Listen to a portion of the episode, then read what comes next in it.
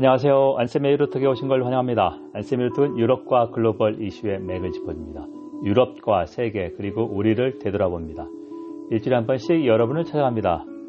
국내 청취자 여러분 반갑습니다. 안쌤의 유로톡 237회입니다. 벌써 11월 이제 이번 달부터 송년회가 시작됩니다. 그리고 1일부터 코로나와 함께 공생하는 시대가 열렸습니다. 아, 하여간 건강이 최고니까 아, 잘 챙기시기 바라고 어, 이렇게 항상 주셔서 감사합니다. 자, 먼저 주요 뉴스를 한번 보겠습니다. 주요 뉴스는 독일 인플레이션이 상당하다. 그래서 유로존, 단일화폐 유로존의 금리 인상 압박이 더 강해질 것이다 얘기인데요. 아, 2021년 9월달 인플레이션의 물가 상승이 4, 4% 넘었고요. 10월달은 4.5% 정도 예상하고 있다. 하지만 유럽 중앙은행 라가르드 총재는 일시적이다. 그리고 지난번에 어, 중앙은행 전략 22 전략 검토에서도 2% 목표선을 한참 못 미치는 1.2%에 불과하기 때문에 아, 일시적인 거에 대한 반응하지 않겠다 이런 얘기를 했습니다. 반 반대로 어, 독일에는 어떤 얘기냐면 분데스방크 독일 연방은행 중앙은행의 옌스 바이트만 총재가 올해 12월 30일에 사임합니다. 어, 2011년에 됐으니까 어, 연임할 수 있고 연임 한 1년 더 하고 물러나는 건데요. 어, 정치적으로는 어, 이 사람이 교수 출신인데 메르켈 총리 경제보좌관 하다가 40대 중반 젊은 나이에 중앙은행 총재 됐는데 어, 혹 매파였습니다. 22양 때 항상 그 독일 특색이 있죠. 독일 모델 따는 게 20이니까 중앙은행이니까 유럽 중앙은행이니까 아, 저속한 금리 인상 항상 고립된 매파였었는데 아, 이 사람이 물러나고 아, 이제 사회민주당 쪽 녹색당 그리고 자민당 쪽 이제 아, 3자 3당 연립 정부가 들어서는데 음, 이것도 이제 하나의 변수를 볼 수 있고요. 두 번째 폴란드가 하루에 13억 원의 벌금을 유럽연합 EU에 지불해야 됩니다. 어, 폴렉시트 얘기 제가 계속 했죠. 그래서 유럽 법원, 유럽 사법재판소, EU 기구 중에서 어, 사법기구 역할을 하는 것이죠. 폴란드 법치주 위반 하루에 100만 유로, 그러니까 13억 한 2천만 원의 벌금을 내야 된다 이렇게 했는데 어, 폴란드가 이거를 수긍할 리가 없죠. 폴란드가 폴란드 법무장관 소수 연정 파트너 출신이고 지오브로 법무장관이고 상당히 더 유럽을 어, 유럽 통한 해외적 사람인데 한 푼도 내지 않겠다. 자, 그럼 이제 대안이 뭐가 있느냐? 어, 유럽연합이 폴란드에 지원하는 EU 예산에서 어, 먼저 어, 벌금을 제하는 겁니다. 이제 절차가 어, 최소한 몇 달 걸릴 텐데 어, 유럽 법원, 유럽 사법재판소가 아, 작년 7월 경제회생기금 합의할 때, 그러니까 코로나19 대응 그거 할때 법치주의 준수하고 어, EU 예산 지원을 연계시켰습니다. 그게 적절한 조치냐 이걸 판단을 먼저 해야 돼. 판 판결을 먼저 내려야 되는데요. 이게 빨라야 내년 초다.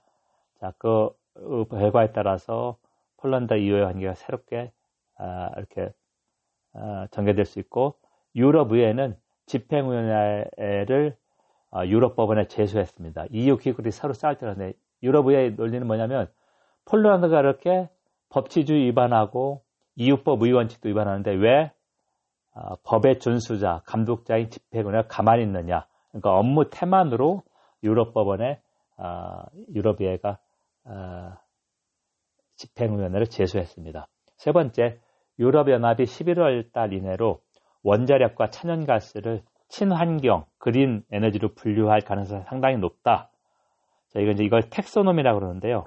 어, EU가 이제 그린들 야심차게 추진하는데 왜 11월 달이냐면 독일의 어, 녹색당이 참여하는 연립정부 3당 어, 연합 연립정부가 12월 첫째 주나 둘째 주에 들어섭니다.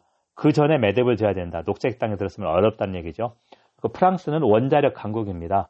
국내 에너지 절반 이상을 원자력에서 하고 있고 해외로도 많이 수출합니다. 프랑스하고 프랑스가 가장 강력하게 밀고 있고 이걸 그린들로 인정해달라 사활을 걸고 있죠. 그리고 27국 해양국 가운데 한 3분의 1 정도도 지지하고 있습니다. 이것을 자, 그렇게 지금 전개되고 있습니다. 여러분 지금 안쌤의 유로톡을 청취하고 있습니다. 안세미를 통한 유럽과 글로벌 이슈의 맥을 짚어줍니다. 유럽과 세계 그리고 우리를 되돌아봅니다.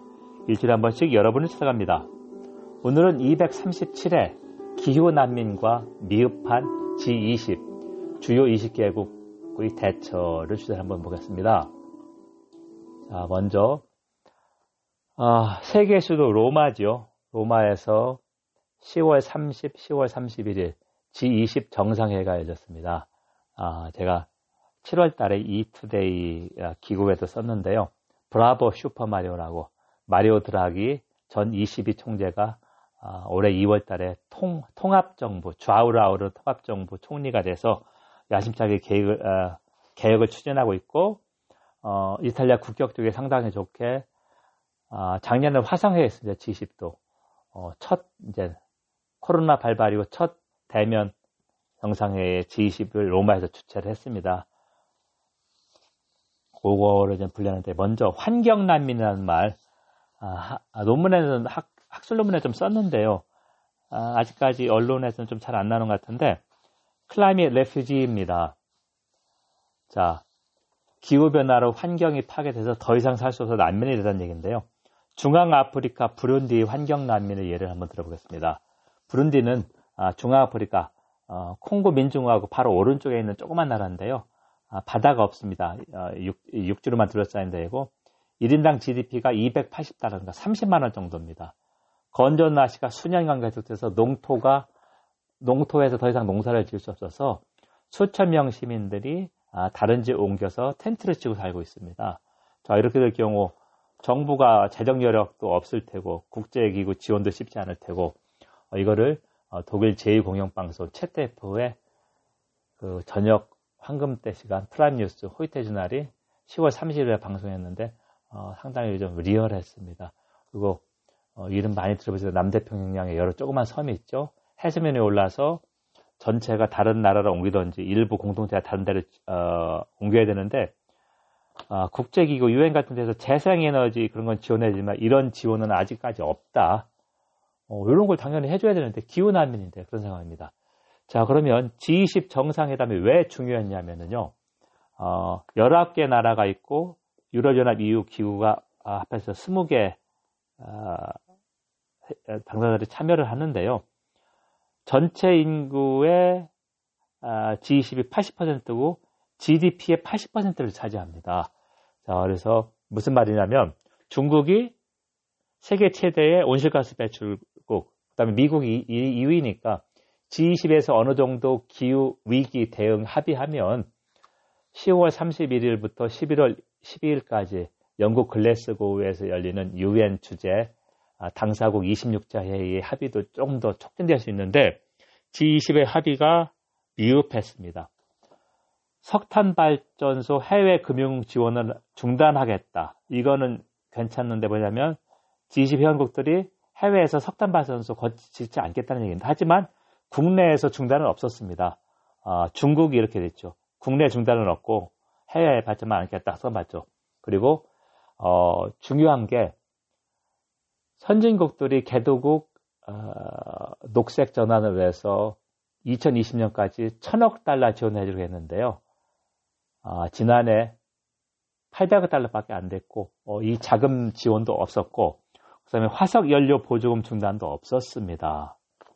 하지만 약간 어, 의미 있는 것은 산업혁명 이전과 벽에서 지구 온도를 1.5도 이하로 유지하겠다. 이거는 G20 성명서에 처음 언급됐습니다. 자, 그래서 안토니오 구테레스 유엔 사무총장이 유엔이 주재하니까 이쪽 기후 26자 항사회에서 주요 역할을 하겠죠.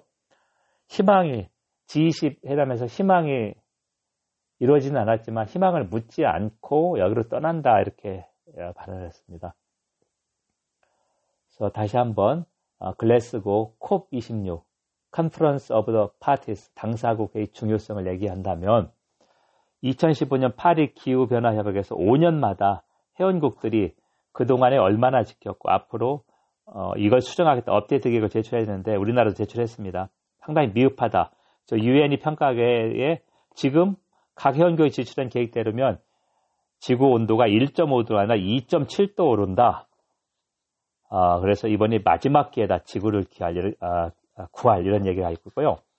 어, 네 번째로 정상회담의 상상 얘기하는 게 패밀리 포트라는 게 있습니다. 20개국 회원국들이 대표들 다 나와서 찍는 건데요. 여기에서 조금 의미 있는 장면이 있었습니다. 아, 로마 그 콜로세움 이쪽 인근 정상회담장에 있었는데요. G20 수반들이 있는데 그 사이사이에 흰 옷을 입은 간호사들하고 구조대원 그리고 아, 방역위원들이 사이에 꼈습니다. 이건 의미는 뭐냐면 아, 코로나19 극복, 개도국 백신 지원 이런 거더 어, 적극적으로 촉구하자 그런 얘기가 있었고요. 또 하나 이제 앙겔라 메르켈 총리는 이번이 마지막 국제 무다, 어, 무대 어, 참석일 텐데요. 어, 후임자가 거의 확실한 올라프 숄츠, 그러니까 재무장관 대리입니다. 왜 대리냐면 앙겔라 메르켈 어, 총리 대리고 어, 한 일주일 전에 독일 대통령부터 해임장을 받았지만 후임자가 들었을 때까지는 대리합니다. 대리, 대리 총리, 대리 재무장관인데요. 총리가 거의 확실하니까 숄츠가 메르켈 총리가 양자 정상회담, 그러니까 바이든 대통령, 마크롱 대통령하고 하는데 올라프 숄츠를 배석하게 했습니다. 이건 상당히 참 어, 멋진 장면이었다. 국제 무대 이제 소개하며 이렇게 하는 것이죠. 어, 그거를 볼 때 상당히 어, 그래도 괜찮다, 볼만하다 이렇게 생각이 들었습니다. 그럼 지금까지 안쌤의 유로톡을 청취했습니다. 안쌤의 유로톡은 유럽과 글로벌 뉴스의 맥을 짚어줍니다. 유럽과 세계 그리고 우리를 되돌아봅니다. 일주일에 한 번씩 여러분을 찾아갑니다. 오늘은 237회 기후 난민, 기후 위기가 만들어내서 난민 그리고에 대해서 G20 주요 20개국 정상회담이 상당히 미흡하게 대처했다. 그리고 스코틀랜드의 글라스고 UN 26차 당사국 회의도 얼마나 결과가 나을까 이걸 한번 분석했습니다. 날씨가 차갑습니다. 건강 잘 챙기십시오. 감사합니다.